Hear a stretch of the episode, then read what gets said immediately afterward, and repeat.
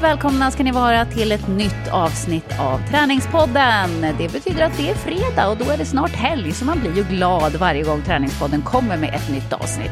Jag är Jessica Almenäs, min poddpartner är Lovisa Lofsan Sandström. Vi poddar om träning och hälsa och idag så blir det lite av båda delarna samt lite galaglans, Lovisa.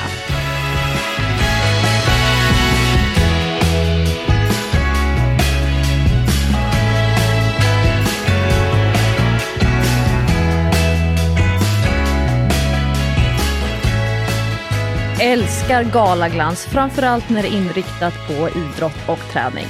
Kanske att Oscarsgalan kan vara lite intressant ibland, men då tittar jag mest på alla kvinnliga filmstjärnors axelparti. Så det kolla så här, hon tränar, hon tränar inte, bra vingbredd på henne. ja, men varför vi nu kom in på detta, det är ju för att eh, igår, eh, vi poddade då på den tisdag, så igår gick ju årets idrottsgala av stapeln och tyvärr så blev det ju i lite mindre version än vad det brukar vara. Du vet, jag brukar ju gå på Idrottsgalan varje år. Det brukar ju vara årets absoluta höjdpunkt. För att man får träffa sina eh, idrottskompisar som man inte träffar så ofta på grund av att de flesta av dem är ute och tävlar eller bor någon annanstans i landet och man hinner inte se så ofta. Här får man träffa alla och det är det roligaste som finns att mingla på Idrottsgalan. Träffa så gamla idrottare, aktiva idrottare, jag känner ju väldigt många. Eh, surra, dricka bubbel, ha jävligt kul till långt in på småtimmarna. Men det gick ju inte att eh, göra i år och det var väldigt tråkigt. Jag liksom satt och väntade så här, kommer de att ändra på galan nu? Kommer de att ändra på galan? Och till slut kom beskedet då att eh, eh man fortfarande fick gå, eh, men som publik då och det var inget förmingel och eftermingel och, och sådär. Och jag kände att jag vill i så fall kanske inte träffa så mycket människor innan OS och riskera att bli sjuk. Eh, när, när det liksom inte var hela det där roliga. Det kanske hade varit värt att riskera att bli sjuk för, faktiskt. är, är det inte så att Idrottsgalan för dig är förknippad också med dagen efter? Kan det vara årets bakisdag för dig? Du blir ju sällan bakis, men en gång om året, dagen ja. efter Idrottsgalan. Ja, det är när jag brukar fira med Malin Bajard. då, då, brukar det liksom gå ut för, för mig, inte så mycket för Malin, men för, för mig. Um, men idag är jag helt uh, icke-bakis, jag vet inte, men jag sa ju i träningspodden för några veckor sedan att dagen efter Idrottsgalan, då börjar mitt nya nyttiga liv. Nu har jag liksom smygstartat det redan för att jag hade bestämt att jag inte skulle gå i år då. Eh, med tanke på, jag tycker det var ett vuxet beslut ändå så här, inte träffa, träffa så mycket folk och riskera att bli sjuk innan OS. Så att jag är inte bakis idag, men däremot så Eh, vill jag gärna även här i podden eh, hylla eh, min kära vän Malin Bajard och hennes lagkompisar Peder Fredriksson, Henrik von Eckermann som ju faktiskt tog storslam på galan. De fick årets lag, de fick bragdguldet, det visste vi redan, men de fick också Jerringpriset som svenska folket röstar fram. Eh, och jag är jätte, jätteglad för deras skull. Det var så välförtjänt. Och för första gången, tror jag, när ridsporten vinner massa priser så är det ingen som ställer sig upp och skriker orättvist, orättvist, det är inte en sport. Och det tror jag är för att de fick ett sånt enormt genomslag under OS. Eh, när även folk som inte är intresserade av ridsport tror jag rycktes med av spänningen och hade en fantastisk upplevelse framför tv-apparaten. Så ehm, det var välförtjänt och jag är väldigt, väldigt glad för deras skull och hoppas att jag får tillfälle att fira med Malin längre fram efter OS. Det är alltid lika roligt att fira med Malin. Jag som kan vara, om jag placerar mig i någon form av ranking här, Sveriges mest idrottsintresserade, minst fascinerad och engagerad i ridsport. Alltså väldigt intresserad av träning, sport, allt som, som har med det. Jag har ju inte ett jättestort engagemang för ridsport, framförallt på grund av hästrädsla. Men även jag är enormt fascinerad av det här laget och det är så många parametrar som eh, kommer in. Dels det svåra och komplexa i att hantera en häst. Bara där är jag ju så här backar 20 meter från hagen, går inte ens in i ett stall. Sen kommer det här med ålder in. att det här är ju liksom, jag höll på att säga unghästar, det är inga hingstar de här personerna i laget. Att de har varit med så länge. Eh, det här stora ekonomiska systemet som krävs för att rida på den här högsta nivån. Det gäller alltså inte bara att vara duktig på att ta hand om hästar utan att man fixar hela maskineriet.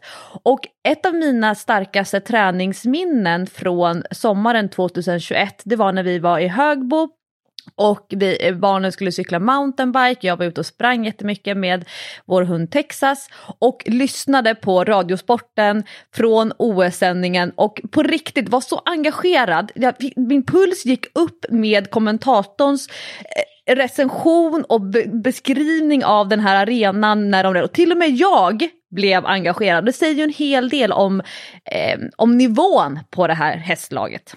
Ja, de, de var helt otroliga och eh, eh Svensk Ridsport har överlag haft ett otroligt år. Det är jättekul om fler kan, kan eh, liksom bli inbjudna till den här världen. Eh, för att den är väldigt härlig att vara i. Jag är glad att vi har sådana stjärnor faktiskt som Malin och, och Peder och, och Henrik då. Det är helt otroligt.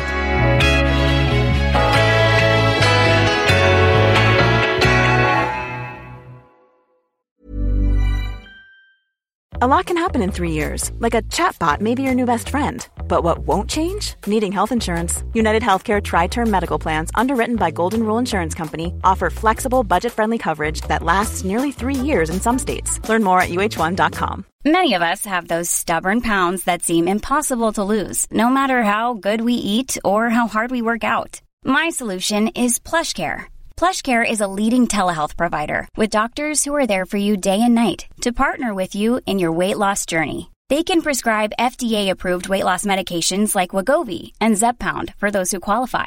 Plus, they accept most insurance plans. To get started, visit plushcare.com slash weight loss. That's plushcare.com slash weight loss. Men i, i, i, mina ögon så var det nog i eh, kategorin årets manliga idrottare där fältet var helt öppet för vem som skulle vinna och enormt superhög världsnivå konkurrens. Lyssna! Eh, Daniel Ståhl, friidrott. Armand Duplantis, friidrott. Nils van der Poel, skridsko och Peder Fredriksson, ridsport. Vem som helst hade kunnat vinna. Jag kan ju tycka att det är självklart att Armand Duplantis ska vinna, men vem som helst av de här är i mina ögon årets manliga idrottare. Ja, men lyssna bara. Tre av de där tog alltså i år OS-guld. Hur ofta har man en sån kategori? Att det är tre av fyra som tog OS-guld samma år. Och Nils van der Poel då som gjorde något helt otroligt, han tog väl dubbla VM-guld tror jag och satte två världsrekord i skridsko. Så att det är ju också en prestation som är helt sinnessjuk. Eh, det kan inte ha varit lätt för juryn att välja, välja en vinnare där, men, men det är klart att ingen kan säga emot att Armand Duplantis fick priset. Och sen vet jag inte... Det kanske var lottdragning i den kategorin? Ja, det kan det mycket väl ha varit, för vem som helst av de där fyra var faktiskt förtjänt av priset. Sen verkar det som att eh, Tove Alexandersson hon har börjat prenumerera på priset Årets kvinnliga idrottare, för hon fick ju pris igen jag kommer inte ihåg om det var förra året eller förra, förra när hon tog någon slags storslam och fick eh, hur mycket priser som helst. Hon fick väl Jerringpriset och hon fick eh, kvinnliga idrottare och prestation och allt möjligt. Men, men nu vann hon igen och det, det enda jag kan säga, alltså hon är en otrolig idrottare. Jag kan ju tycka att orientering är smalt. Jag, jag kan tycka att det är en liten, liten, liten sport eh, i det stora hela. Men ja, det är vad det är. Kanske lite förvånad över att inte en sån som Sara Sjöström var nominerad. För ja, Sara Sjöström som skadade sig i februari kommer tillbaka, tar medalj på OS och sen eh, på, på det senaste mästerskapet, jag vet inte hur många medaljer hon tog. Hon tog väl, ja, men, vad tog de? Sju, hon tog väl sju, åtta medaljer eller något sånt. Ja. Vilket ju är helt otroligt. Men ja, det är min personliga åsikt. Det som jag blev lite fascinerad av och har väldigt dålig koll på själva tävlingsformen. För Tove Alexandersson, hon eh, är ju faktiskt klassad både som orienterare och skidalpinist. Mm, precis. Och, och, det är ju lite, lite så här, du var tvungen att så här, kolla upp, okej okay, vad är skidalpinism? Alltså det är en variant av längdåkning fast man har grövre utrustning ser det ut som på bilderna. Och det finns också tävlingar, kolla på gamla bilder och filmer från när Tove har tävlat i det här. Då har de hjälm på sig. Då, och 3400 höjdmeter under en tävling, ett lopp. Ja men de klättrar väl, det är väl någon slags eh, bergsklättring på skidor kan man säga. Alltså det här tror jag att jag ska börja med. Jag blev jättelockad. Jag har ju gått Kungsleden från Nikkaluokta till Abisko med turskidor. Det var inte jätteglammigt och det var ganska så, eh, eh, det var jag eller en, eh, en gruppkompis i min lilla sån här basgrupp som det kallas för, det här var när jag pluggade på GH. Vi fick var längst fram och spåra för att vi var korta så vi hade liksom lättast att dra oss igenom det här snötäcket. Vi fick spåra för resten av gruppen där den längst bak hade en pulka med jättemycket packning och matutrustning på och liknande. Jag tyckte det var så kul och man fick liksom kämpa. Det är väldigt långt ifrån de här glaciärspåren där längdlandslaget ligger och loopar och kör sina snabba intervaller. Det här är liksom hardcore-varianter. Jag ser framför mig det här med att, att ta sig igenom typ eh, väldigt stora delar av, av Alperna på turskidor. Ja, nu, nu har jag något här för min 40-årsdag. Eh, ja, men vad kul. Det här blir din nya 40-årskris. Alltså, du kommer inte att hoppa på det här med långfärdscykling som alla män gör med sina blöjcykelbyxor eh, när de blir 40 ungefär. Du kommer att köra skidalpinism istället. Det är kul, Lovisa. Jag, just nu jag är helt besatt av längdskidor. Jag kollar på så mycket YouTube och jag kollar på alla proffsen. Jag kollar på så gamla eh, historiska längdprofiler och det här hänger ihop med dels Vasaloppets, vad är det, är det 100-årsjubileum? Jo men det måste det ju vara. Jo, 100-årsjubileumet mm. för Vasaloppet där jag har flera kompisar och bekanta som på riktigt ska köra Vasaloppet med riktigt gammal utrustning. En kompis hon skrev på Facebook, hon fick en inbjudan till det här eh, loppet. Och så skrev hon eh, att hon sökte då gammal utrustning, obs, väldigt gammal utrustning. Och fick väldigt lite napp sådär. Och så var det typ en man som hade skrivit som kommentar, jag har eh, längdskidor från 40-talet som sitter på väggen i min fjällstuga som dekoration. Jag kan plocka ner dem och kolla om bindningen fortfarande funkar. Hon bara åh tusen tack! och då pratar man om en eh, fördubbling av sin klassiska Vasaloppstid. Så om en vanlig motionär som åker på 8-9 timmar då kommer det ju ta 16 till 18 timmar. De här riktigt snabba som kanske åker på ja, ett par timmar höll jag på att säga, men ja, man ska ungefär fördubbla sin vanliga Vasaloppstid när man har sån här typ av utrustning. Vi får se hur många som klarar av det där och faktiskt går i mål. Ja, det blir spännande att se. Jag tycker att det är en eh, ganska kul grej. Jag gjorde ju något liknande med Thomas Wassberg när jag spelade in eh, Superstars på hemmaplan. När han fick tillverka ett par egna eh, skidor, eller han fick, han tillverkade dem inte, det var ett par gamla skidor han hade hittat på någon auktion. De var mer än hundra år gamla tror jag, som han fick eh, sätta på eh, riktiga bindningar i alla fall. Och så fick han köra med gammal utrustning. Eh, och det, det gick ju långsammare än när han körde med, med, med, dagens utrustning. Så att jag tror att det kommer att bli en del verkande kroppar om man ska åka med hundra år gammal utrustning. Det blir verkligen en utmaning. Men eh, en person som jag har stött på då i min längdbesatthet, eh, egentligen så, namnet är ju väldigt bekant, men jag hade mycket bättre koll på hennes bror, Björn Lind. Kommer du ihåg honom? Ja men Björn Lind, kängurun, det här kommer du väl ihåg Lovisa? Alltså jag tror att jag är för ung för det här. Du får briefa mig. Du är ingen bebis. Du du var ju född OS 2006, eller hur? Ja, men kanske lite självupptagen, jag vet inte. Berätta, vad, vad är känguruhoppet? Nej men Björn Lind, han eh, tog ju eh, OS-guld eh, eh, tillsammans med sin partner eh, Tobias Fredriksson. De tog OS-guld i sprintstafetten 2006 och eh, ingen som har sett det kan glömma Björn Lind på upploppet för han körde någon slags, hans stakning gjorde att han såg ut som en känguru som hoppade fram. Alltså det var någon slags eh, eh, jämfota hopp. Han, han, han verkligen skuttade fram. Jag kan inte beskriva det på något annat sätt. Ni får kolla upp det där på YouTube om ni vill se vad jag menar. Men då kommer ni att förstå varför man direkt tänker Björn Lind kängurun.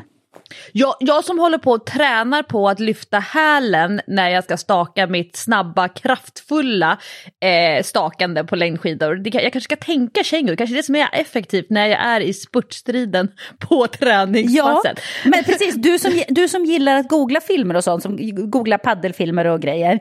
Googla Björn Lind känguru och så kan du ta lite inspiration från det. Sen vill jag se en video på, på dig då, när du stakar kängurustaket. Gud, jag kommer stå på näsan. Men det jag skulle komma in på, det var eh, Björn Linds syster då, Sofia Lind.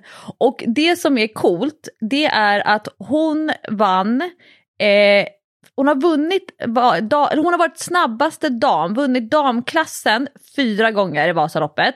Och, eh, men fem gånger har hon varit snabbaste dam för att det fanns ingen officiell damklass första gången hon körde. Och första gången hon körde, om det var då 96, året innan. Då var det så här att hon kom med sina egna skidor, hon hade vallat själv, hon hade inget vätsketeam, hon bara körde sitt race. Så fem gånger har hon varit snabbaste dam över mållinjen. Och det är så här, jag bara wow, gud vad häftigt. Så nu jag ska liksom leta upp de här gamla profilerna, hardcore-varianten och jag kan så identifiera mig mer med dem än hela den här stora längdcirkusen som cirkulerar nu. Ja, det här var bara ett sidospår, men eh, Björn Lind har också blivit utsedd till årets manliga idrottare på sin tid. Ja, precis. Jag tror faktiskt att det var det året när de tog eh, OS-guldet där i, i sprintstafetten och det var han ju väl värd. Ah, nu börjar jag tänka på OS, nu är det snart dags. Lovisa, det ska bli så spännande. Det kommer bli Sveriges bästa OS någonsin tror jag. Ja, apropå Nils van der Poel, vi, vi tror ju på att han kommer få priset nästa år för årets manliga idrottare och kanske årets prestation när han tar OS-guld. Ja, eh, han får ett år till. Hoppas, hoppas. Han får ett år till. Han lever ett år till eh, i, i våra eh, medvetanden, Nils van der Poel, minst. För han är ju en väldigt speciell idrottare. Det skulle inte förvåna mig om han efter skridskon eh, sadlar om och, och bara hoppar på en annan idrott och blir världsbäst i det också. Han känns som en person som skulle kunna göra det. Annars en person som jag tycker är väldigt fascinerande som var nominerad till eh, till ett pris igår, eh, nämligen Årets tränare som han då inte vann, för det gjorde ju Daniel Ståhl och eh, Simon Petterssons tränare. Westein Hafsteinsson, islänningen. Eh, nej, men han, han, som jag tänker på är alltså han som nu har tagit över skidskyttelandslaget och gjort ett otroligt jobb. För har ni sett hur skidskyttarna har farit fram, vilken framfart de har haft den här vintern. Alltså håller det här i sig till OS, då, då blir det mycket vintersport på nästa års idrottsgala. Men han heter ju i alla fall, han är tysk, han heter Johannes Lukas. Och jag kan inte tänka på något annat än Alexander Lukas. I Ankeborg. I Ankeborg. Du vet Kalle Ankas eh, turliga kusiner, va? Han som jag ser framför mig hur du säger fel i OS-sändningen ja, direkt men det kan live. Mycket väl hända. Det kan mycket väl hända. Och det kan ju bli en freudiansk, du vet för att Johannes Lukas verkar ju också ha eh, guldpengar i fickorna, precis som Alexander Lukas. Ja, det var en liten passus bara, jag tyckte det var kul. Men i förra veckans avsnitt av Träningspodden då var det ett väldigt stort längdtema på grund av då min besatthet av längdskidåkning. Men i veckans avsnitt av Träningspodden Jessica, då får liksom du den stora arenan att kliva ut på tillsammans med din orangea boll med svarta streck runt omkring. Basket comeback, wow!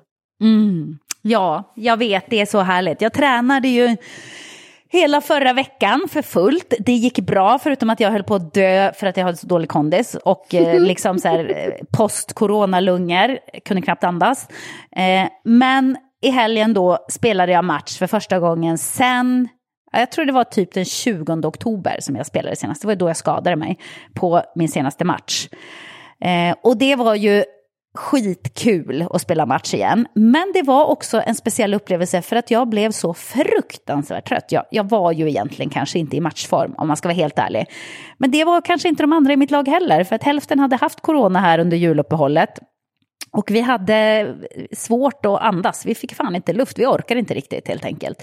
Och det var så tråkigt för det blev vår första förlust sen, lyssna på det här, mars 2020.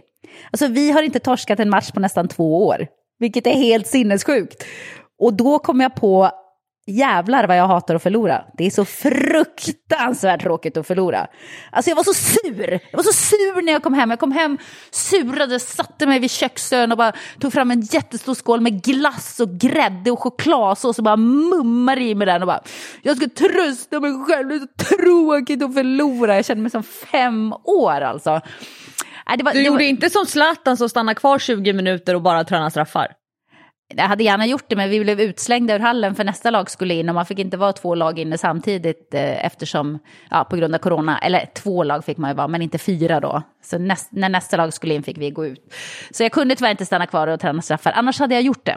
Men det var hur som helst väldigt kul att spela basket igen, även om det blev nästan en utomkroppslig upplevelse, för att i andra halvlek då var jag så trött att jag, jag, jag kände inte min kropp. Det var, det var ganska obehagligt. Det var så här, okej jag springer nu men om jag får bollen, jag vet inte om jag kan fånga den för jag vet inte om det är jag som styr min kropp längre eller inte.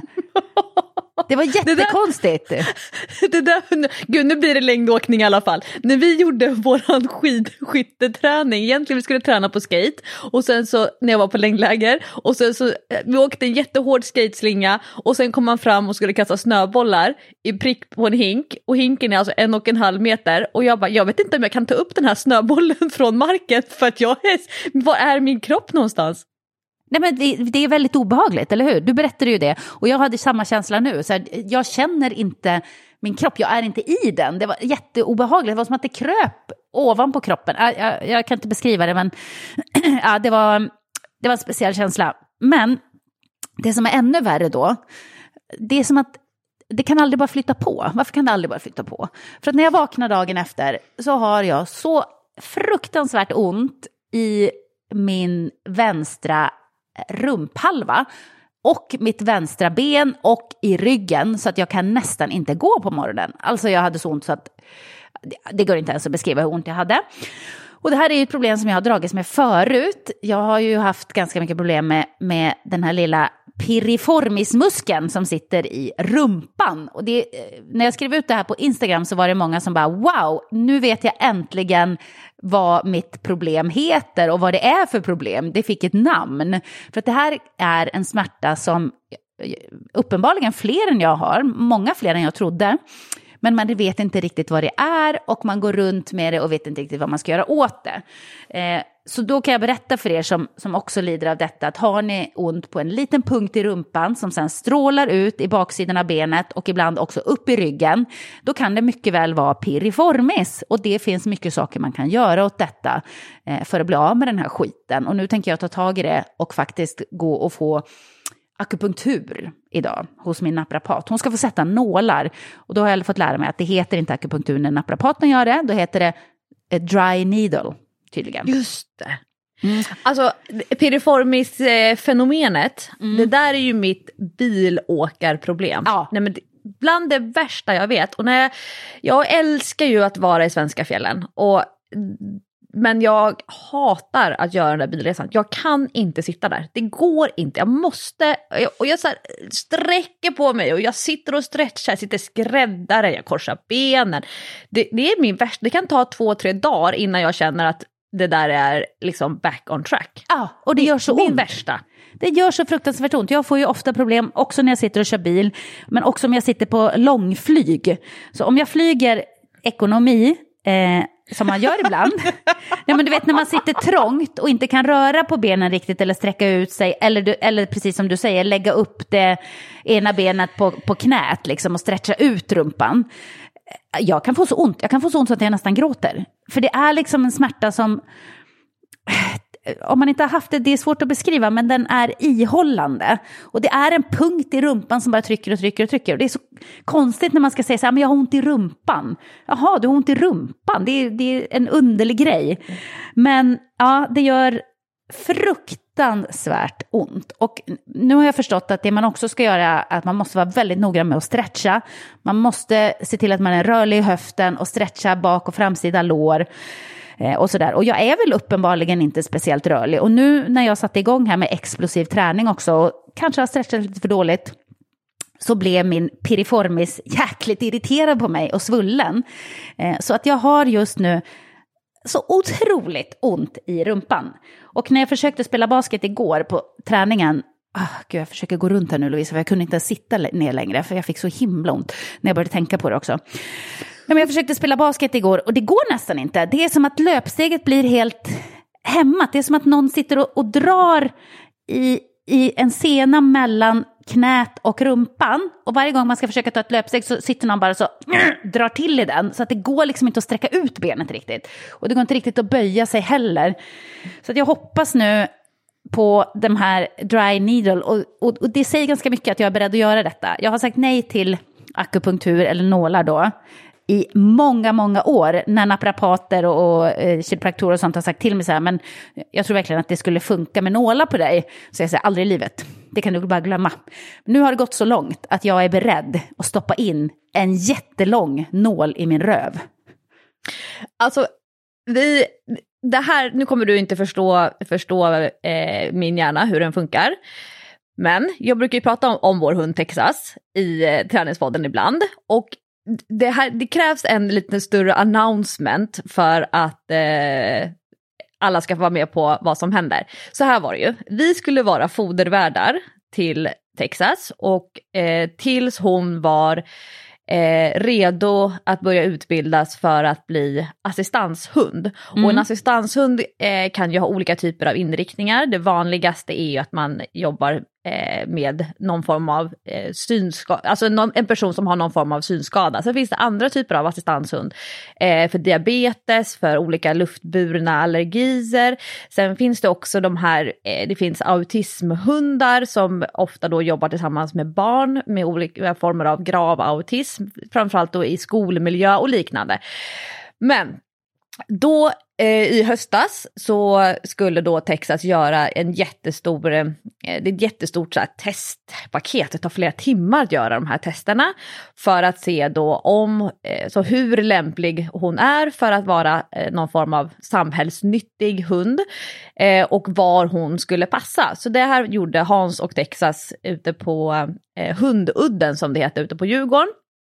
Och där var också hennes ägare med och tittade och lyssnade och så får man värsta protokollet. Och jag älskar ju testprotokoll. Det var liksom siffror och det var massa kolumner och jag så läste noggrant, undrar vad det är man testar här? Du vet, coachen i mig, så här, oh, skulle jag kunna göra det här på vanliga människor också? Så här, pistolskott, hur, hur reagerar någon på så här högt kraftigt ljud? Oh, där skulle jag vilja se en löpare som springer över gärdet, hur, hur reagerar den? Men då eh, har i alla fall eh, Texas fått stora A. Alltså det här är den mest perfekta hunden som någonsin har fötts på denna jord. Så känns det för mig och Hans i alla fall. Och eh, hennes ägare har tagit beslutet att hon inte ska bli samhällsnyttig hund utan hon ska i sin tur föda valpar som ska kunna bli ledarhundar eh, och andra typer av jobb, jobbande hundar. Mm. Så, hon, så hon ska inte bli ledarhund själv. Vilket betyder att hon ska stanna kvar hos oss. Oj vad kul! För all framtid! Och jag som inte är en hundmänniska, jag har ju liksom jobbat med mig själv jättemycket. Men det här är ju, det var liksom, vi höll på att bearbeta det här i flera månader innan vi liksom tog beslutet då att ja, men det är hos, hos oss hon ska leva sitt liv. Sen så finns det ett system för när man eh, då tar kullar på en, en hund för att avla fram då eh, ledarhundar. Så det är, liksom inte, det är inte hipp som happ och hur som helst, utan Hans är väldigt här, noggrann med hur det ska gå till och till, i relation då med hon som då har avelsrätten på Texas. Men då i alla fall, så nu, nu har vi en hund för all Gud, framtid. Så länge så. Men vet du vad Lovisa, jag tänkte att det skulle bli så här hela tiden. För jag tänkte så här, hur ska de kunna göra sig av med den här hunden? Som de har liksom oh. levt med och älskat sedan den var valp. Det går inte. Jag tror inte man kan det. Nej, och nu ska jag läsa på, titta på filmer, hur man lär sig själv och hur man lär en hund eh, att eh, jobba i, med eh, skateåkning på skidor.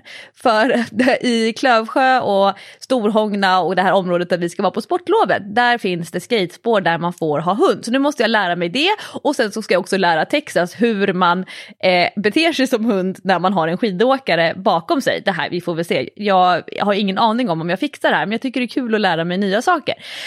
Men det jag skulle komma till det är att vi har en grej här hemma, så kanske alla hundägare och hundfamiljer har det, men vi tolkar och språkar eh, med Texas hela tiden, vilket betyder att när hon tittar på oss eller hon gör saker så eh, låtsas vi att hon pratar.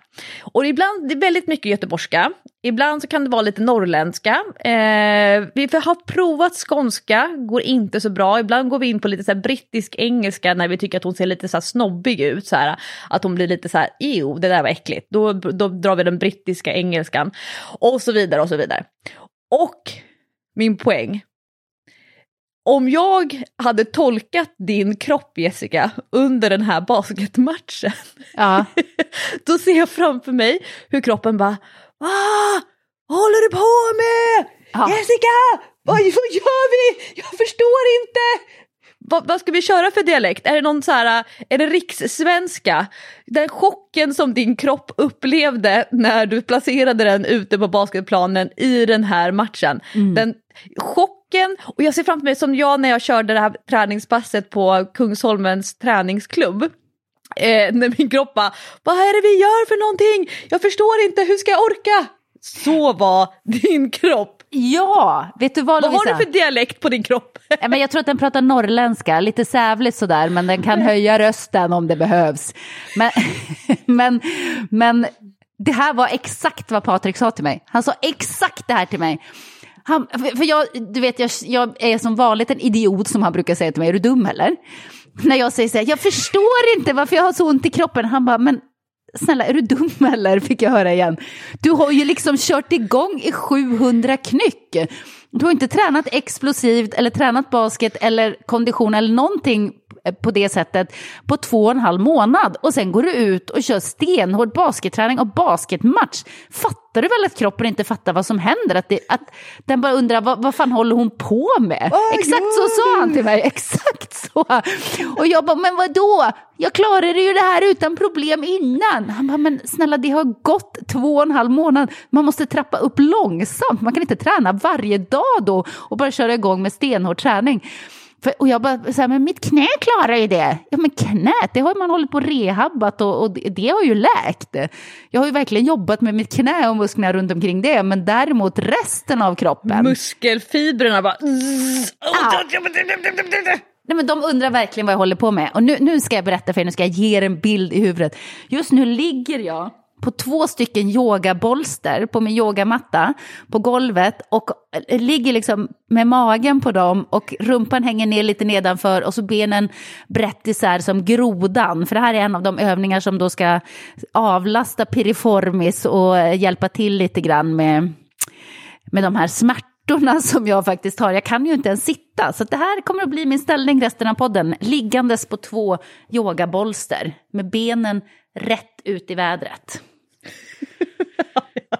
Jag ser det framför mig. Ja. jag, jag tror ju att det här är en vanesak och som coach så kanske jag hade sagt så här, Jessica, du kanske ska spela 10 minuter av matchen. Det kanske är lag, vi har pratat om det här med progression och att man stegrar långsamt både volym och intensitet. Men nu vet ju det, du det såklart innerst inne. Ja, jag vet ju det. Jag, jag vet verkligen det. Och Patrik säger ju samma till mig, men det är svårt när man är där också. Och sen, vår tränare var också lite besviken på oss efter matchen och, och han säger så här, ja, det är vissa som känner efter för mycket. Man orkar mer än man tror. Jag tänkte så här, hoppas han inte menar mig nu. För att jag, jag kände verkligen inte efter. Då hade jag klivit av efter första perioden kan jag säga. Och definitivt när jag sedan inte kände min kropp i andra halvlek. Då skulle jag ju verkligen inte ha varit med på plan. Men ja, jag tog ändå åt mig.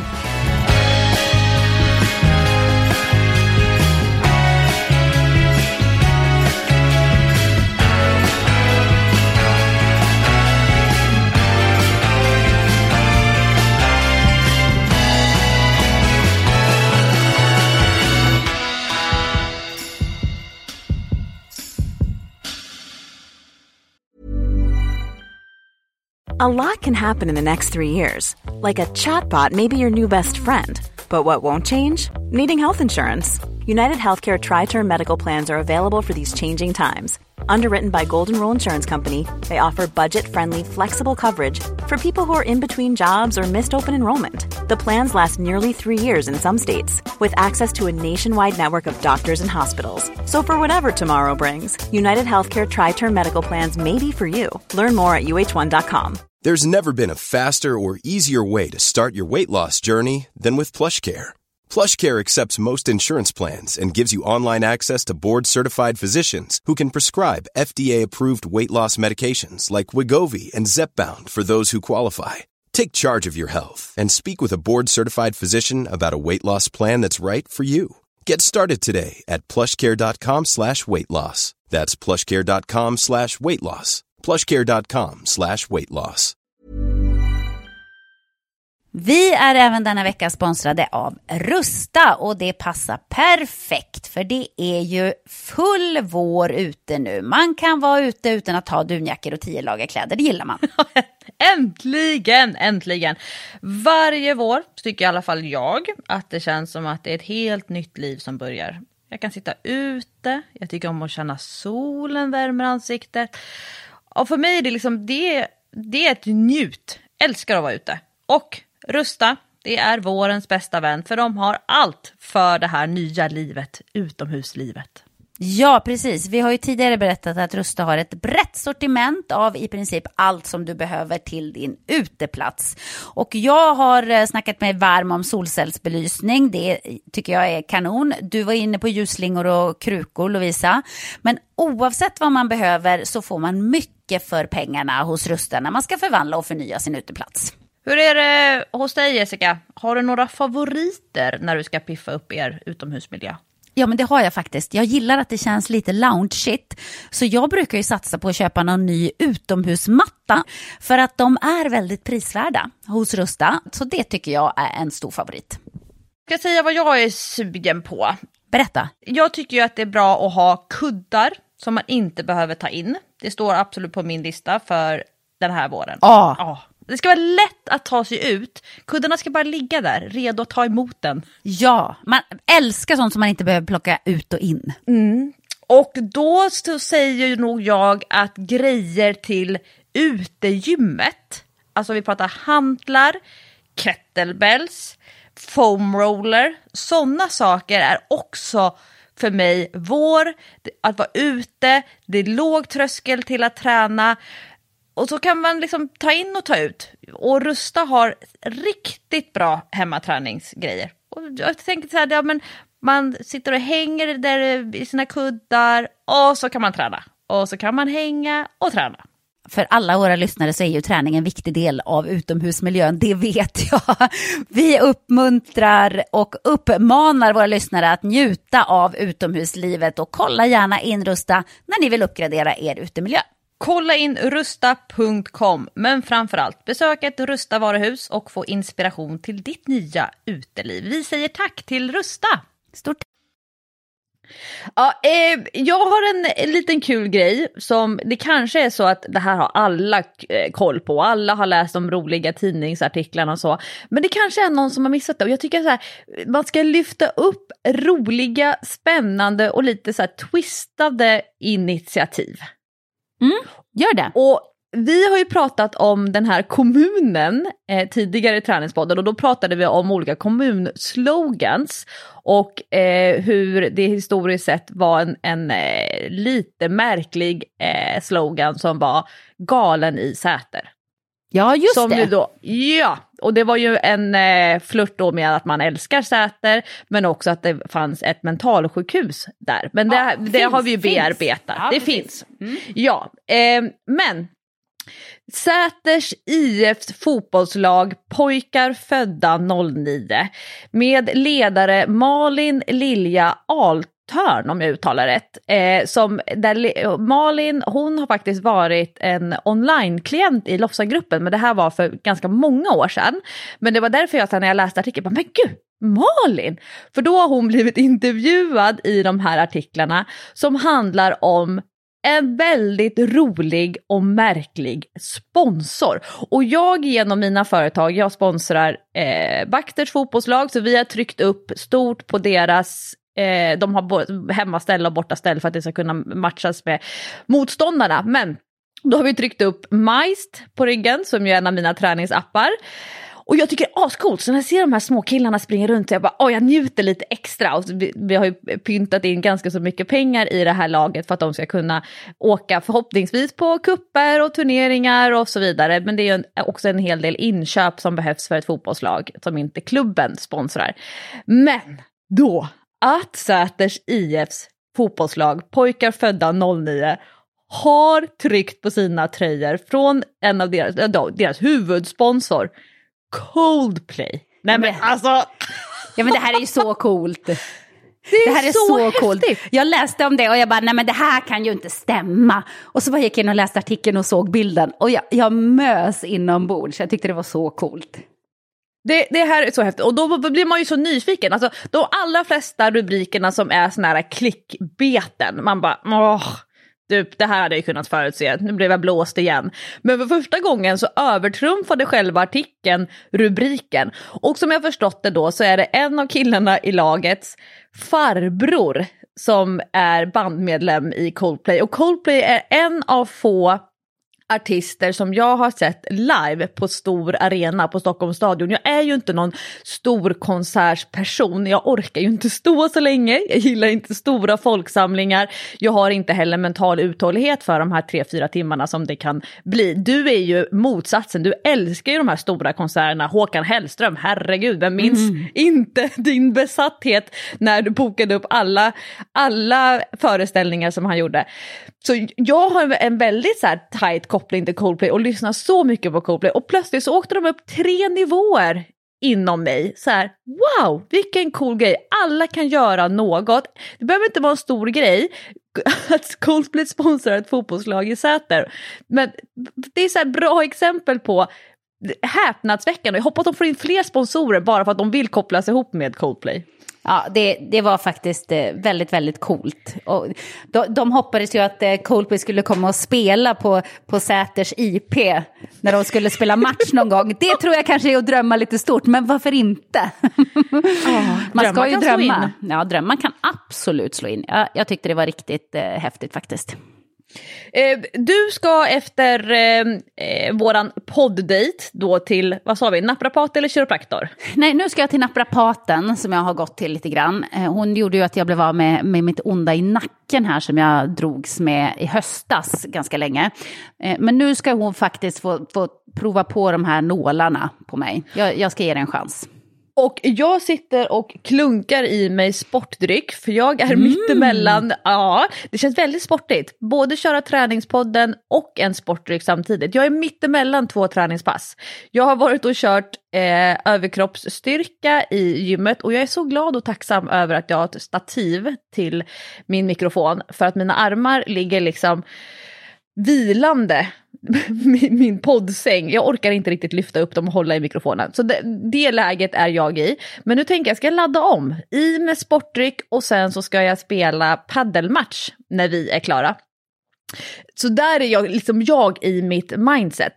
Men det här nu du och jag, de sportigaste människorna, vi är inte de mest perfekta människorna.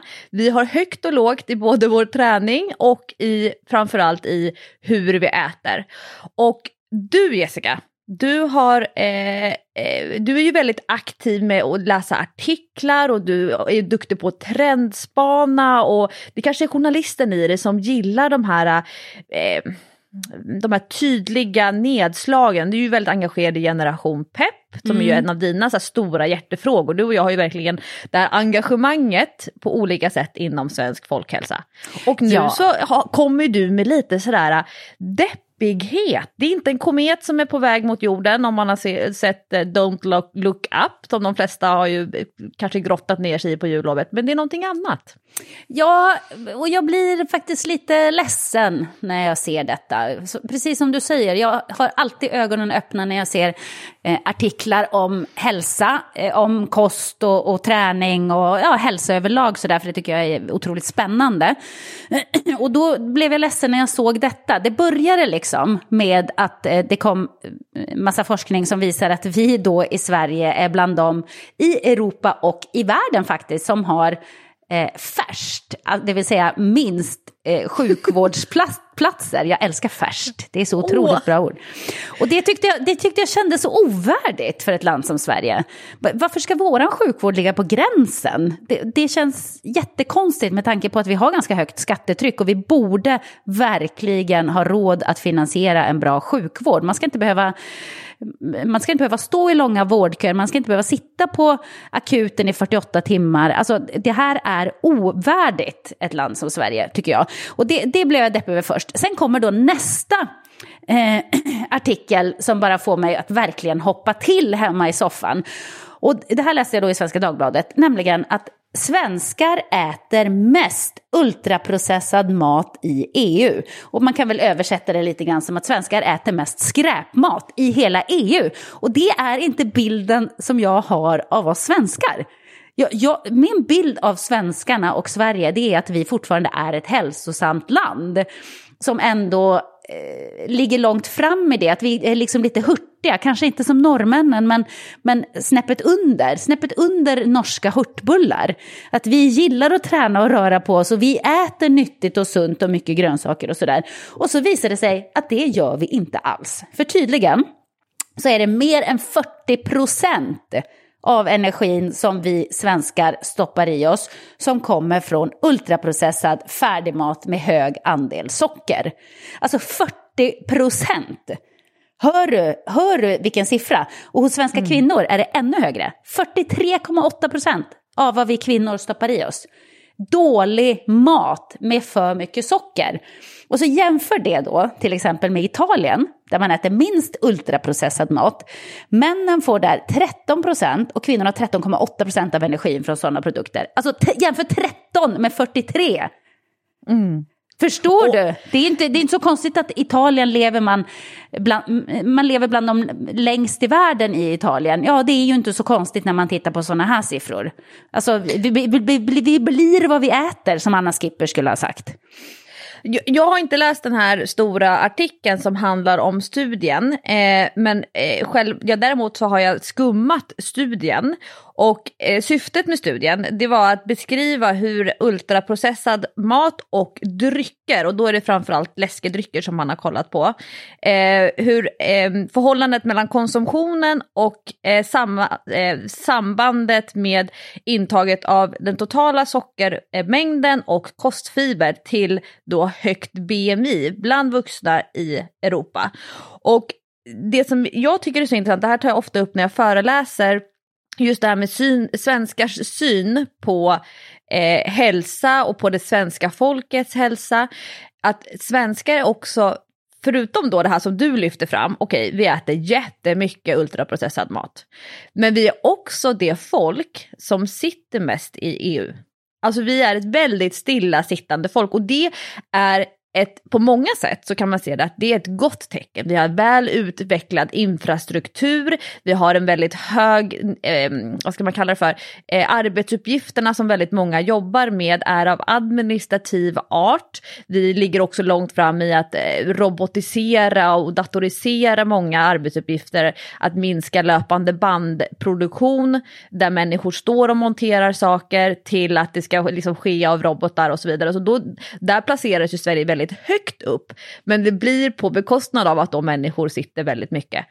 Sen är vi, eh, många svenskar är ju tränande, men det är väldigt få människor som kan orkar och har tid att träna bort de negativa hälsoeffekter som kommer av att man sitter eller ligger i princip all vaken tid. Mm.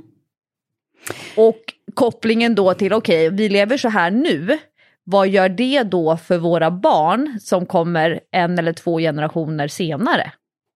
Ja, alltså det, det ser inte bra ut, det går inte att komma ifrån. Det, det, det här är inte... Eh, eh, det här, det här är, är, inget bra besked till svenska folket. När du säger det där också att vi är mest stillasittande känner jag bara så här, herregud. Alltså vi får, ju, vi får helt och hållet ändra på bilden av oss själva. Vi har en falsk bild av oss själva som ett tränande och sunt folk. För uppenbarligen så är vi stillasittande Eh, människor som proppar i oss dålig mat. Alltså vidare i den här artikeln kan man då läsa så här att eh, vi vet sedan tidigare, säger då en svensk forskare, att 17 procent av vårt energiavtag, eh, energiintag i Sverige kommer från läsk, godis, snacks. Alltså det är ju en del då av de här 40-43 procenten. Men 17 17 procent, alltså nästan en femtedel av den energin som, som medelsvensken får i sig är alltså läsk, godis, snacks. Alltså, nu vill inte jag, nu vill inte jag liksom vara någon super-PK-människa, men det här är helt orimligt. Det är helt orimligt att vi ska äta så här.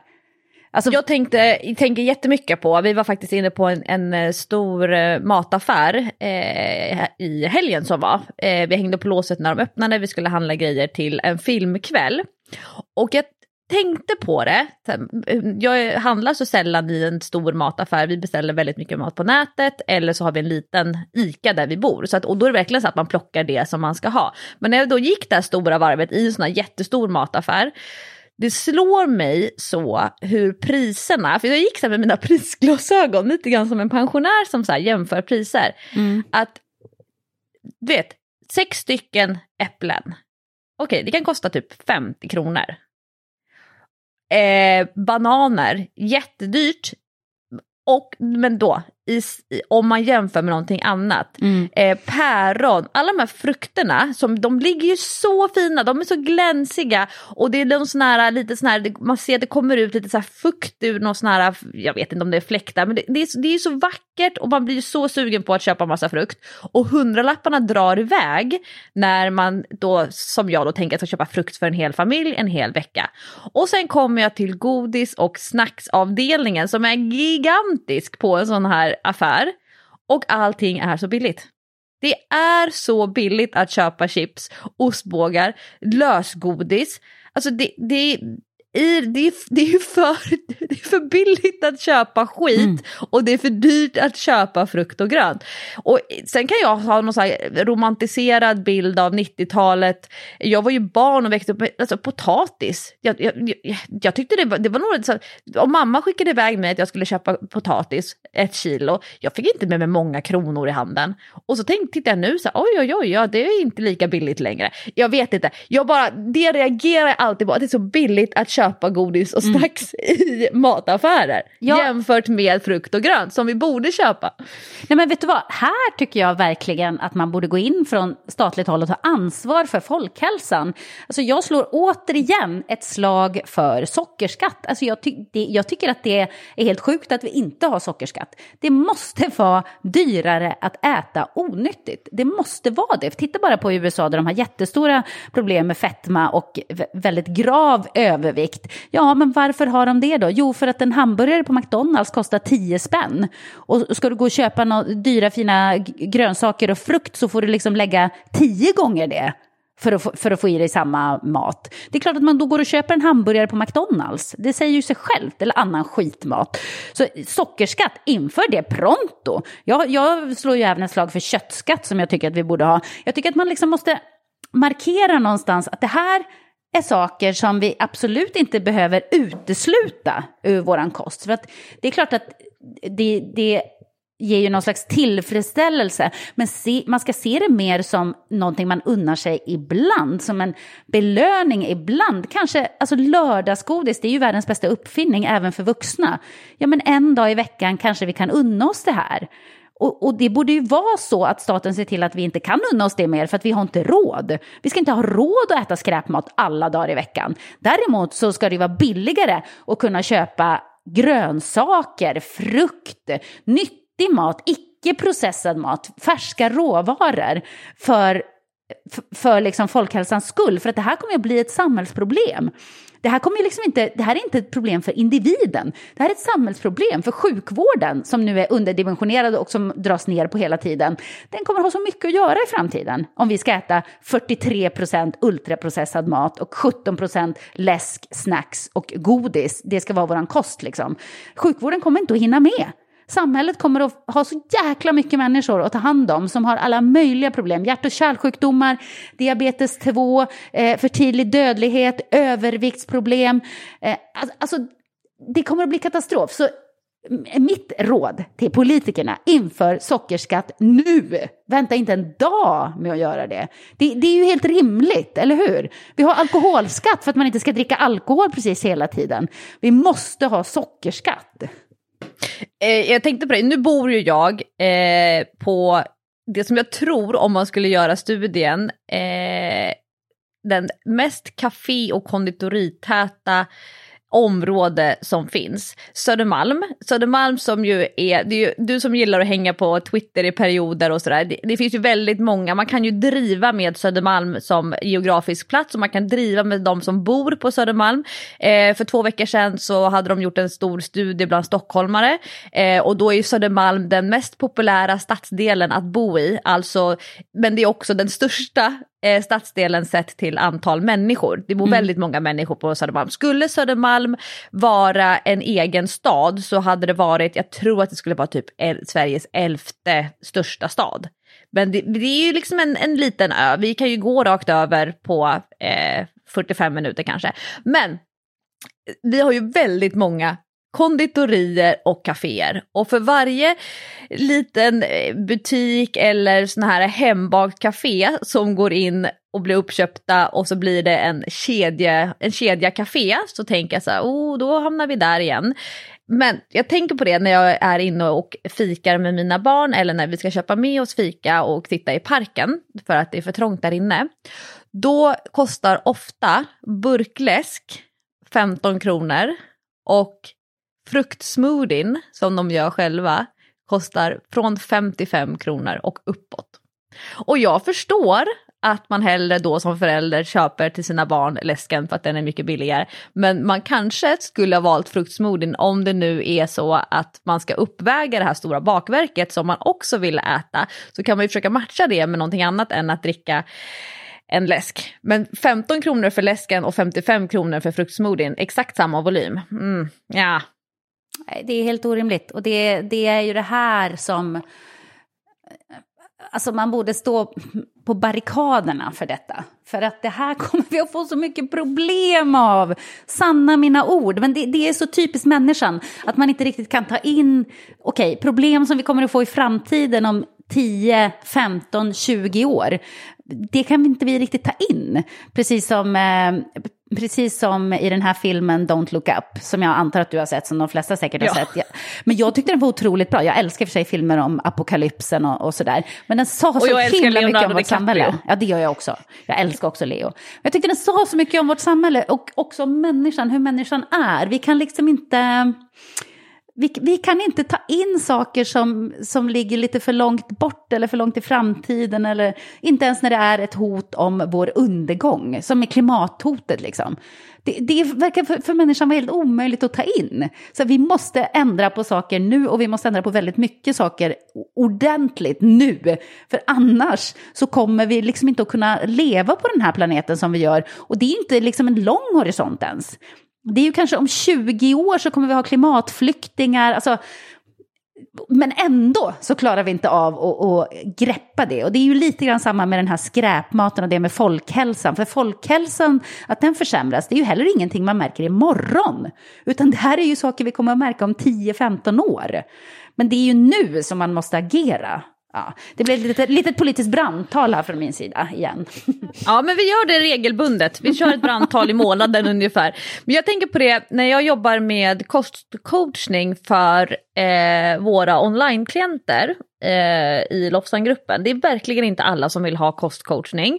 Och det kan finnas olika skäl till att man inte vill ha det. Kanske för att man har jättebra koll och är väldigt nöjd med hur man äter och man vill ha fokusera på träningen. Eller att man bara har utrymme både praktiskt och emotionellt att fokusera på en sak i taget.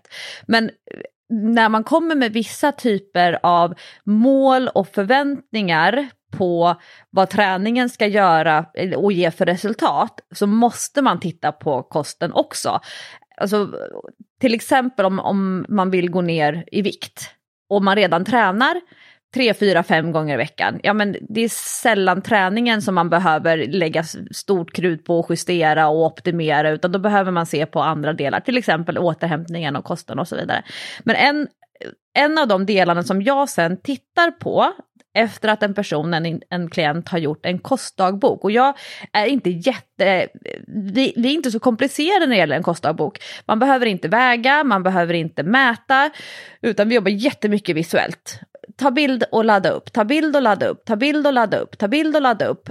Ett par dagar på raken, väldigt gärna en helgdag, särskilt om klienten själv har så här vittnat om att ja, jag äter jättestrikt och bra på vardagarna och sen så spårar det på helgen. Jag, behöver, jag vill ha hjälp till att få en bättre balans. Och det som okay, vilken ände ska man börja? Vad är det för frågor som jag går igenom i mitt huvud? Ja, men dels att titta på volym, titta på måltidsordning, alltså frukost, lunch, middag, finns det några mellanmål däremellan? Eh, titta mycket på sammansättningen, hur ser en vanlig portion ut? Eh, grönsaker kontra en proteinkälla, kontra kolhydratmängden, titta ovanifrån. Men också, och det här är många som, som inte har, liksom, har koll på det här, men hur stor andel av det du stoppar i munnen har du lagat själv? Och Eh, tittar man på de klienter som bor i storstadsområden, då brukar jag alltid vara nyfiken på om det är takeaway. Alltså, det, det, är en kycklingbok på tallriken och så kan, kan klienten ha skrivit det. 17.00 middag, kycklingbok med nudlar. Och, och så tittar jag på den, okej, okay. men det är ganska så stor skillnad och det här många inte förstår om de har kört den här takeaway från thaikiosken eller om de har stått och gjort den här äh, kycklingboken själva hemma och vet exakt vad de har hällt i i den här boken. Men också om man tittar på lasagne. Är det här en lasagne som du har stått hemma och gjort med grädde och ost och du har haft krossade tomater, du har stekt någon vegofärs eller köttfärs och så vidare. Eller är det en stor lasagne du har köpt på, i frysdisken och stoppat in i ugnen och sen skurit upp och lagt på din tallrik och tagit en bild. Det, det är många som inte förstår, de tror och tänker att det handlar om eh, vilken rätt de äter de förstår inte hur livsmedlet i sig är komponerat och att de, man inte vet vad det är för innehåll. Och även om det skulle vara att någonting som säljs in som kalorisnålt eller eh, att det är väldigt proteinrikt, men om man inte vet vad är de andra ingredienserna, man vet hur mycket socker är det i den här kycklingwoken, alltså det är någon annan som har stått och, och öst på, ja men det kanske visst, det finns bra grönsaker och eh, det finns en hel del kycklingbitar som kan ge proteininnehållet, eller proteinbehovet eh, tillfredsställt. Men man måste liksom se till helheten och jag kan som coach förstå att tid är en jätteviktig faktor. Att man inte hinner laga mat. Jag, jag förstår det. Jag kan också förstå att ekonomi är en jätteviktig parameter. Att det, att det är för någon som inte kan laga mat eller har intresse i matlagning eh, billigare att köpa färdig mat än att stå och göra det själv och köpa hem alla livsmedel. Så har man köpt för mycket av någonting och så blir det över som sen man måste kasta för att man inte vet vad man ska göra med det som har blivit över från själva tillagningen. Jag förstår de delarna, ekonomi och tid. Men samtidigt så sätter man in det i relation till, okej, okay, hur mycket tid lägger du på din träning? Hur mycket tid lägger du på att eh, hänga på sociala medier eller att kolla på serier? Men också med pengar, okej, okay, hur mycket pengar lägger du på att köpa kaffelatte på café eller att köpa hem chipspåsar inför helgen. Man vill ha den här stora liksom, hyllan. Det kommer, att, det kommer säkert att gå åt. Man kan ju liksom tänka att pengarna hamnar på andra kan hamna i, i andra pottar. Och det kommer alltid vara billigare att laga maten hemma i det långa loppet än att alltid köpa hem eller liknande. Men sen är det allt det här helfabrikatet som man köper fryst och bara lägger in, de är jättebilliga och jag vet, det finns många sådana här, fem för hundra, för de här färdigrätterna som man kan ha på eh, kontoret och bara stoppa in i mikron. Men det är ju inte det som kommer att liksom göra att man mår bättre i det långa loppet. Så det är, liksom en, är en viktig del och det kommer också då in det här med varför jag inte gillar kostscheman. För det här pappret som du håller i, alltså, du, bara för att du håller i pappret eller den här pdfen där det står exakt vad du ska äta till frukost, lunch, middag, ja, det kommer inte hålla om du inte ändrar ditt beteende mellan måltiderna. Hur du handlar, när du beställer mat på nätet, vad är det du klickar i för livsmedel att köpa hem? När, och den här stora matkassetrenden som jag ju älskar för att man många människor kan släppa kontrollen över delar, att man faktiskt får en färdig meny, de här livsmedlen som ska sättas ihop, man lär sig hur man komponerar med smaker, alltså jag har lärt mig så mycket av att använda matkassen med färdiga menyer. Men det är fortfarande så när du väl går och handlar, okej, okay, hur ändrar du ditt beteende i en mataffär? Det är ju mycket svårare än att läsa från ett kostschema. Så då blev det lite en, en, eh, en brandtal om det. Men det här handlar ju om beteende och vad lär vi våra barn? Lär vi våra barn hur man lagar mat? Hur kommer min tonåring att klara sig själv i studentlägenhet om några år när den personen ska börja ta ansvar för sina egna middagar? Mm -hmm. Det är liksom börja göra jobbet redan nu när, när, barnen är yngre, att lära dem laga riktig mat. Mm. Du, du, har verkligen rätt i det. Och jag måste också verkligen slå ett slag för matkassar. För det har ju gjort att eh, hemma hos oss äter vi både varierat och eh, ja, men ändå nästan alltid hemlagat, alltså lagat från grunden. Och så var det ju verkligen inte när jag bodde själv, innan jag träffade Patrik. Jag, vi åt ju jättemycket processad mat och ultraprocessad mat. Alltså, jag är verkligen inte den bästa personen själv när det gäller de här sakerna.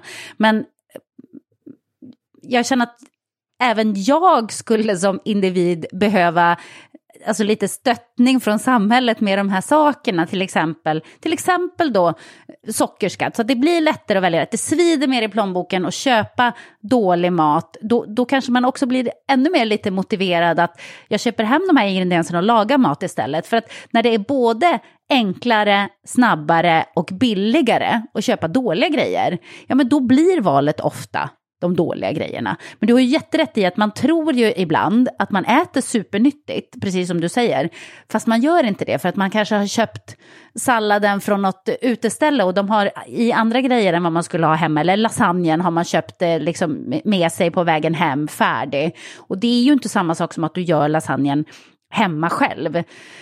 Eh, och då får man i sig en massa grejer som man dels inte vet exakt vad det är och dels är det ju mycket onyttigare eftersom det ofta är processat eller ultraprocessat. Vet du, jag är ju ett stort fan av skolans ansvar. Alltså när man har människor i, under kontroll i den offentliga verksamheten, då ska man göra allt man kan för att stärka individerna och för att jämna ut skillnaderna mellan olika grupper. Det är ju därför jag, det här med idrottsundervisning, det är ju liksom, jag blir ju enormt provocerad av kass idrottsundervisning. Eh, rastverksamhet som inte stimulerar fysisk aktivitet kan provocera mig oerhört. Och jag brukar alltid sakta in min cykel när jag passerar skolgårdar, var jag än befinner mig. Eller om jag promenerar så brukar jag titta, okej okay, hur, hur beter sig de här barnen på skolgården på rasten? Jag skrev ju till, till och med min C-uppsats om just barns fysiska aktivitet på skolgårdar. Vad gör barn när de är på skolgården? Eh, och också titta på okay, hur bör en skolgård vara utformad för att barnen faktiskt ska vilja röra på sig. Så redan på den tiden så var det här, okej, okay, det här verkar vara en nyckel, själva miljöfaktorn.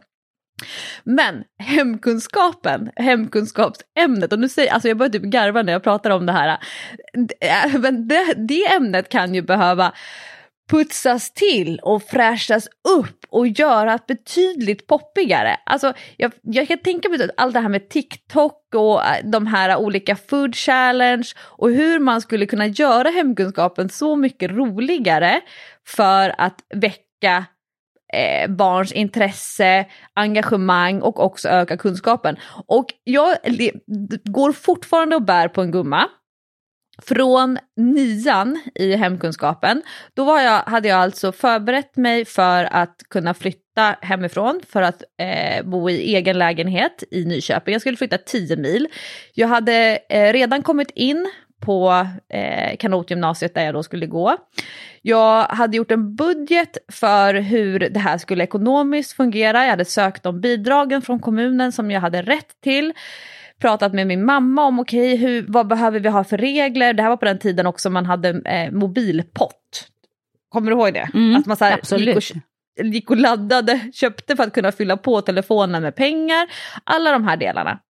Och i Eh, den stora examinationsuppgiften för hemkunskapen i nian så skulle man inreda sitt första hem. Och då, kan, då var det liksom allt ifrån så välja belysning till okej okay, vad är grunduppsättning i eh, köket, vad behöver man ha liksom för slevar och stekpanna och sängen, hur ska den vara placerad och så vidare. Och det kan ju vara en ganska så relevant uppgift. Men det jag fortfarande bär med mig som ett tungt ok och jag blev så enormt provocerad. Det var att jag fick bara VG på min uppgift och då hade jag liksom gjort min uppgift för min första lägenhet. Alltså det, det här var liksom, eh, jag hade tagit ritningen för lägenheten och inrett den. Då fick jag bara VG för att jag hade placerat skrivbordslampan vid mitt skrivbord på höger sida om mig, vilket för en högerhänt då skulle betyda att jag skulle skugga mig själv. Mm. Därför fick jag bara VG och inte MVG. Och du vet, jag var så arg och jag kan säga att för varje skrivbord jag ser i någons hem, mina barn skriver, jag sätter alltid lampan på vänster sida, tittar så här, har du lampan på höger sida? Du som är högerhänt, jag skuggar du inte dig själv då? Men det är ju en sån här konstig grej, som vad är poängen för människor som ska klara sig själva i livet, är det verkligen skrivbordsplaceringen eller skrivbordslampans placering Nej. som avgör? Det är sådana små grejer, mossigt och ganska så torrt. Det gick ju jättebra för mig att flytta hemifrån. Men det var sån här, okej okay, men hemkunskapsämnet, är det verkligen det som man ska fokusera på? Nja, ja, den där gumman går jag fortfarande bär på, ni hör, med bitterhet. Ja, jag, jag hör det och vi har ju pratat mycket om eh, idrott och hälsa-undervisningen i skolan. Till exempel min son då som eh, inte kunde få högre betyg än vad det nu var för att han fick eh, D i dans på idrott och hälsa och han hade A på allt annat. Men bollsport var tydligen, det räknas tydligen inte in i betyget. Alltså det är så mossigt så att man, det finns inte ord. Och då har jag fått faktiskt, eh, eh på Instagram så är det en av våra lyssnare som heter Karin som har skrivit till till mig och hon har bland annat skickat, för hon är också upprörd över detta, hon har bland annat skickat en eh, nyhet från Göteborgs universitet som gladde mig en aning, eh, nämligen att där pågår flera forskningsprojekt som syftar till att öka elevers fysiska rörelse och göra skolämnet idrott och hälsa mer hållbart och relevant. Och det känns ju verkligen som eh, att det borde man göra, för att det är någonting som inte riktigt eh, eh, stämmer när det gäller idrott och, och, hälsa i skolan. Och de säger också här i den här eh, artikeln att idrott och hälsa har sett ungefär likadant ut i flera decennier, men vi har ett helt annat samhälle och andra behov idag, så vi måste tänka om. Eh, och eh, de nämner också generation PEP, som eh, en viktig del att se till att man får daglig rörelse i skolan och de gör ett jättestort arbete där. Så det här glädjer mig. Så det kan ju vara så att de här grejerna som du och jag eh, blir lite upprörda över, eh, att det faktiskt är saker i rörelse som, som givetvis tar tid, för det gör all förändring. Men, men om det ändå är någonting på gång så tycker jag att det känns bra. Ja, eh, eh, det här är det jag menar med hur komplext det är och vad man anser vara rätt och fel och eh, sant och falskt. Det finns en jättestor kritik mot eh, storstäder där friskolor eh, etablerar sig som inte har en egen idrottshall. Eh, och där man istället hyr in sig, till exempel hos Friskis och Svett eller en annan lokal gymaktör och så bedriver man idrottsundervisningen i träningsmiljö istället. Och jag kan bli så himla glad när jag ser att det väller ut massa tolvåringar från Friskis och Svettis entré för att de, på eftermiddagen för att de har haft sin idrott där. Jag tror ju att det är en jätteviktig nyckel om man vill få människor att röra, fortsätta röra på sig utanför när, när skolundervisningen är klar. Eh, oavsett om man har en föreningsidrott eller liknande, men att, att vänja barnen vid att vara i det här publika träningsrummet tror jag jättemycket på. Och jag tror att man som barn tycker att det är mycket roligare att träna i Friskis gruppträningssal och ha sin idrottsundervisning där än att vara i en sunkig gymnastiksal som luktar så himla äckligt på de här gamla tjockmattorna och de här pallplintarna som med den här skinn, skinnkudden ovanpå. Och det är klart att det är jätteroligt att klättra i rep och eh, häva sig över räckena. Men alltså jag hade ju som tolvåring njutit av att få ha idrott på Friskis och Svettis. Så på gott och ont, det finns för och nackdelar med allt. Men med de orden, är det dags att eh, börja avrunda kanske? Japp, det är dags att börja tänka på långa nålar som ska in i rumpan. Så att vi får stänga butiken här. Och jag ska vinna en paddelmatch tänker jag. Lycka till Lovisa, jag tror på dig. Vi får höra hur det gick nästa vecka. Tack för att ni lyssnar allihopa och eh, ha nu en riktigt härlig träningshelg så hörs vi igen nästa fredag. Puss och kram! Hej då!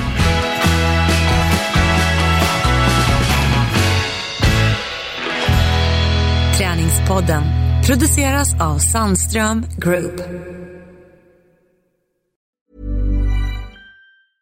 Mom deserves the best, and there's no better place to shop for Mother's Day than Whole Foods Market. They're your destination for unbeatable savings, from premium gifts to show-stopping flowers and irresistible desserts. Start by saving 33% with Prime on all body care and candles. Then get a 15-stem bunch of tulips for just $9.99 each with Prime. Round out Mom's menu with festive rosé, irresistible berry chantilly cake, and more special treats. Come celebrate Mother's Day at Whole Foods Market. Imagine the softest sheets you've ever felt. Now imagine them getting even softer over time. That's what you'll feel with Bowl and Branch's organic cotton sheets. In a recent customer survey, 96% replied that Bowl and Branch sheets get softer with every wash. Start getting your best night's sleep in these sheets that get softer and softer for years to come. Try their sheets with a 30-night guarantee. Plus, get 15% off your first order at bowlandbranch.com. Code BUTTERY. Exclusions apply. See site for details.